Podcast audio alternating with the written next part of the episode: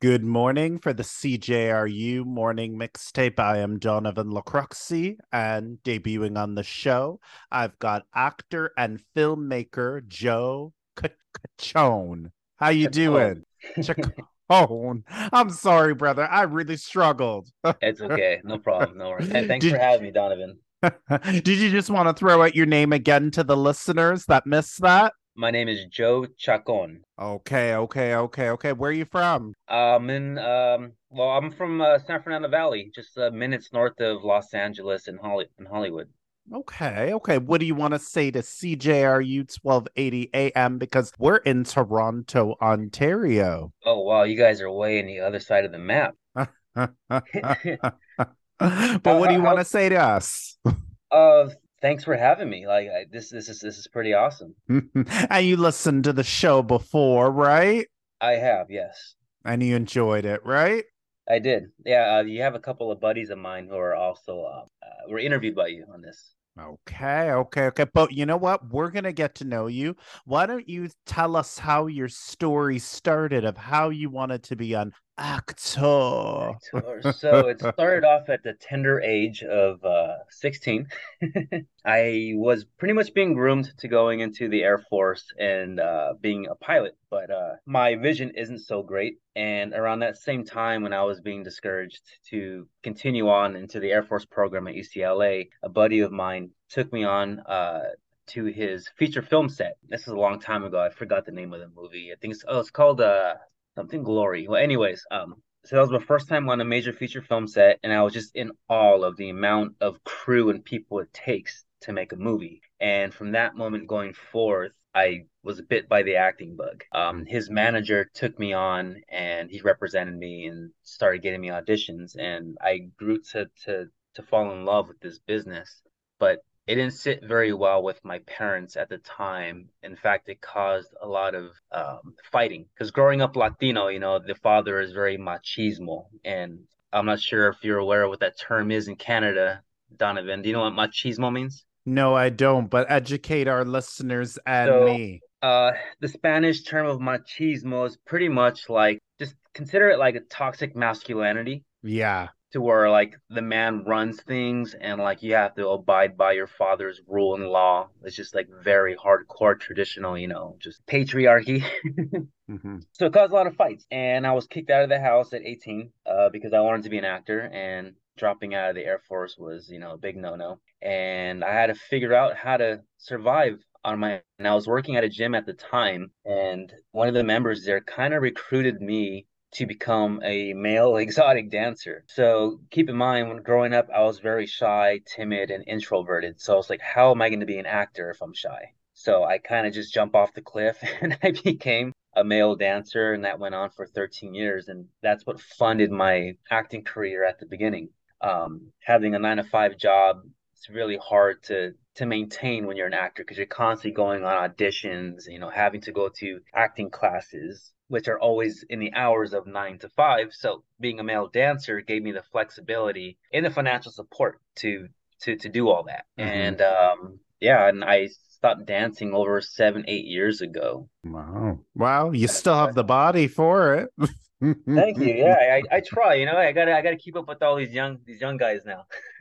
okay, but you said something to me off interview. Let's say if there is a listener or an actor that claps back at you saying you can hold a job and be an actor and do your side job. What do you say to that? I want to say if if it works for them, then great, go with it. But majority of jobs, I mean, most most jobs actors take on are either bartending or waiting on tables because you can work from 6 p.m. to midnight. But holding an office job now, well, I would say back then. Now it's more flexible because we're in post COVID to where you don't go to a casting office anymore. Everything's self taped from home. Now it's possible, but back then I don't. It, it's just, it's just it, I've was fired and let go of, of half a dozen jobs. So if wow. another person was were to say like, "Oh, I made it work," well then that that's great for them. But that's kind of like you know catching lightning in, in a bottle. Mm-hmm. Wow. You and I are friends already, and we don't know each other. We've been through almost all the same things. I've been fired from a lot of general jobs too. all right.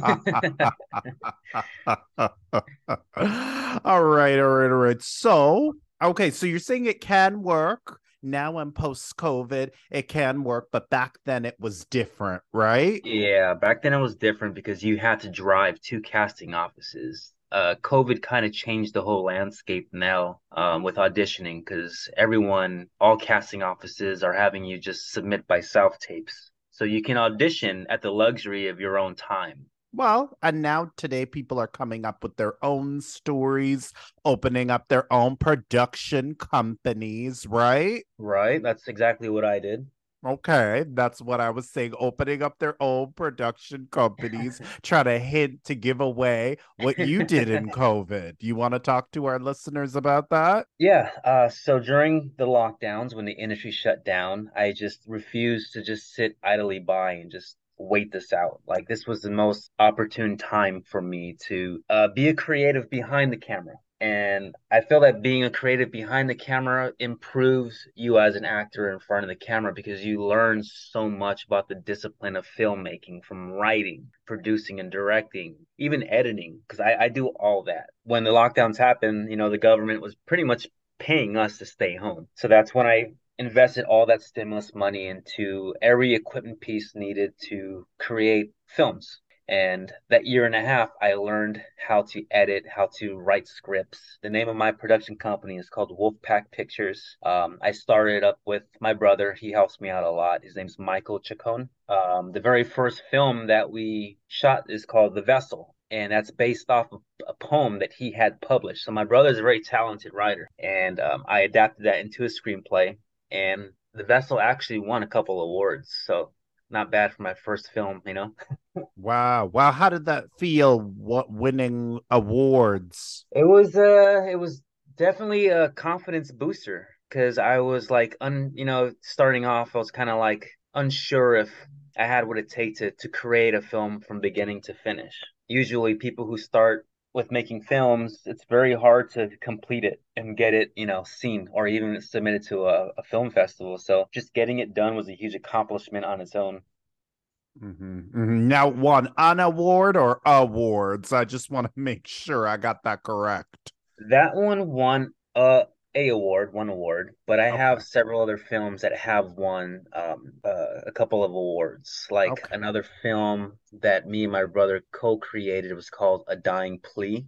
Ooh, what's and that about? Won. That one is about a, a man who is um, diagnosed with terminal colon cancer, and he's trying to make amends right with his family, with his with his other brother who he hasn't seen in like over ten years, and he's pretty much screwed his brother over financially by you know assuming his identity and stealing his credit. Now that he's dying he's trying to make a peace it's a very powerful story about forgiveness. And um, that was his idea. And i i created it or adapted that idea into a, a short film. And that one he won best actor for out of that film festival. Wow. Is that your favorite movie I think that's my favorite production that I've that I've done. All right, but okay, how come you're not like a household name? Because to me, you've been in this industry since 19. How come I I can't say, "Hey, Joe, don't I know you from such and such show?" Because you, know you have Donovan, that I, presence. I ask myself that question every day when I wake up.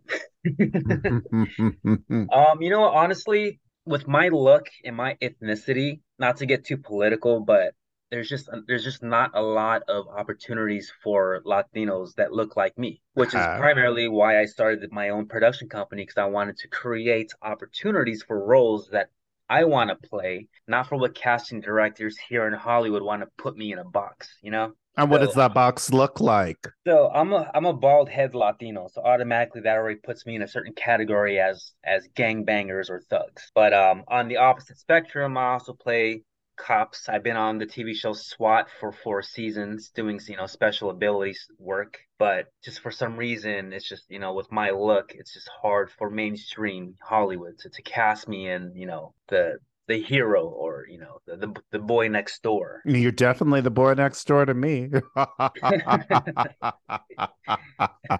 All right. So do you think latino representation is getting better? I mean we're living in a time now where there's a lot of different ethnicities. You've got black lead roles. You got some you know, Latin lead roles. I mean, look at George Lopez. He's back on TV with another new Latin girl. Yeah. No, I definitely see a rise in um, inclusion for for Latino le- uh, leads. Where we're breaking free from the stereotypical, you know, gangbanger or you know maids or gardener type roles um, I'm third generation American, so it's like a lot of the stories that are focused on us are first generation stuff, to where like it's they're still dealing with immigration type stories. Okay. My my generational gap between like there, there's just so much more to us than that from the life that I lived because a lot of my aunts and uncles are professionals, they're school teachers, they're engineers, you know and a lot of the media is still portraying us the first generation that just barely got here. So there's you know they they they have some catching up to do with third generation American stories, such as you know the, the generation that I grew up with. Mm-hmm, mm-hmm. But it is it is improving slowly but surely. But what we need is more Latinos that are executives, that are writers, making the decisions to greenlight our our uh, our projects. Right, right. Not Which, just George Lopez. no, no, not just George. there's there's a lot more of us than you know the the few that that you see currently working right now. But um, which brings up another point. Um, I'm also creating two TV shows for an all new streaming network called Chicano Hollywood.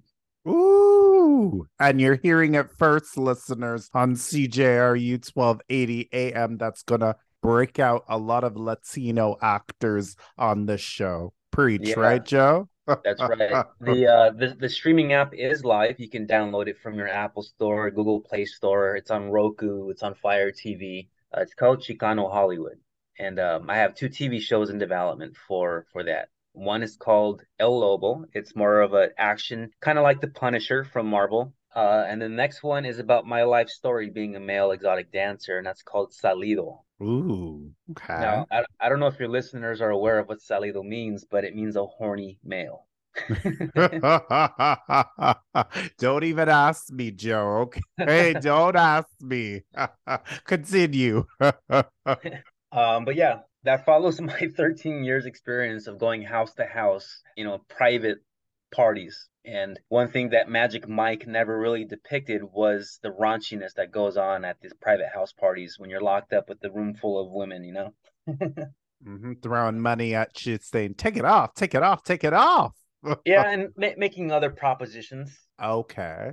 And such as, are we going to see that? Uh, you will see it on the TV show. It's it's going to be pushing rated R as far as the rating goes. Um, but yeah, there's there's there's a lot of mischief that goes that goes on.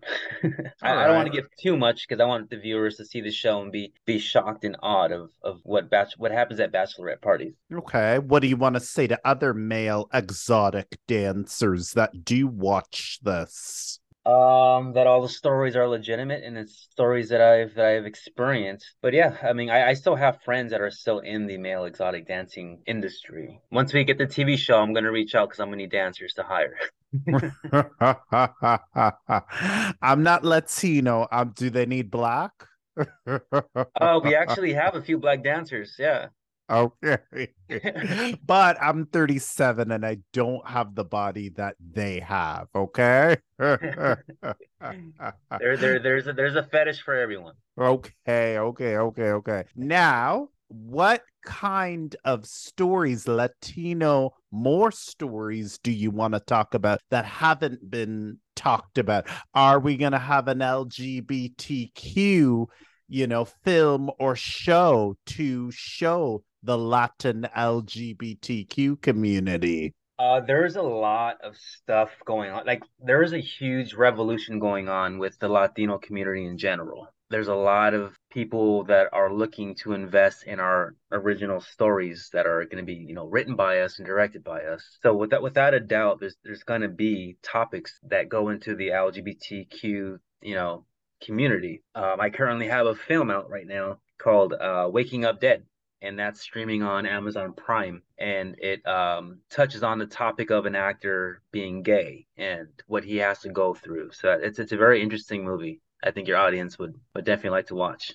Mm-hmm is it a happy ending? Like, does he gain acceptance? Because you know, some of those movies, too, LGBTQ storylines, they always mm-hmm. end up, you know, somebody ends up dead or beaten up or he he overdoses. Yeah, well, the story deals with suicide. Um, him dealing with, you know, the industry and um what how the you know just being a, a Latino gay male but he finds the courage to go on with life. But it, it, it's not a heavy dark drama. There's a lot of comedy in it, so it's it's not a subject matter to where it's depressing. Um, but he finds his way and he, and he he powers through the the issues that he's going through. All right. Does he meet another Latino lover after? Does he meet his husband? Uh, I'll let the audience watch and find out. I don't want to give too much away. you can't give that away. We want him to be happy. We want him to find a boyfriend or well, a, a, you know, or a husband. The the main I'm I'm not the, I'm a co-star in it, but the main actor does have this this love making match called Grindr. I'm not sure if your audience knows what that is. I know Grindr. so he he he has many uh, boyfriends. okay, but we need him to settle down with one man. Like I don't know what you know type of man you know he's looking for. Is he looking for another Latin brother, or is he open minded to a white brother or a black brother? I'll let the audience watch and find that out. Okay, okay. I was trying, listeners. All right. So, what's your message? What do you want to tell other Latin actors that haven't branched in and write, write, written, sorry, their own stories? What do you want to tell other Latin actors? Uh, just persevere. Just keep pushing. Just pound the pavement and take no. Don't take no for an answer. Like I've been doing this for about twenty years now, and I refuse to take no for an answer. And the amount of progress that I've completed or gotten done is just like if you truly love this craft, don't give up. Create your own opportunities. Don't wait for anyone to to give you a yes because the harder you work, the luckier you get. Okay. All right. And what do you want to tell the fans that have supported you? Just thank you so much for your continued support and positivity and just keep a lookout for what I have coming out next, the two TV shows on the Chicano Hollywood streaming app. And without the fans, without, you know, the viewers, then what I do is pointless. So I'm, I'm really glad that I have a lot of you know support that's pushing me to to keep going in a direction that I want to go in. Okay, and give a message to the younger Donovan that is juggling the nine to five and Hollywood they want to make it to Hollywood. They're an actor, but I have to do the nine to five. What do you want to tell that younger Donovan? Don't listen to what anyone else says. Whatever you feel is in your heart is right. You go with that. So even if I don't make it, do I still go? You still go. You you go to the wheels fall off, baby. Okay. And if they fall off, what do I do? Then you keep you keep driving to to the bone. but you'll get there, right? You'll get there. You'll get there. Okay. Did you want to throw out your social media platforms and throw out some of these good Latin projects? Yeah, so you can follow me on Instagram at actor underscore Joe Chacon. Uh, also, my my production company Wolfpack Pictures dot twenty three. Um, you can also follow me on my YouTube channel. Just um, search Wolfpack Pictures and um, yeah, I think that's. But I also have a TikTok, and that's going to be at actor Joe Chacon. Do you do TikTok challenges? No, I'm not so much. Um, I, am not in the the, gen, the Generation Z stuff, so I don't. You won't see me on there dancing or doing trends.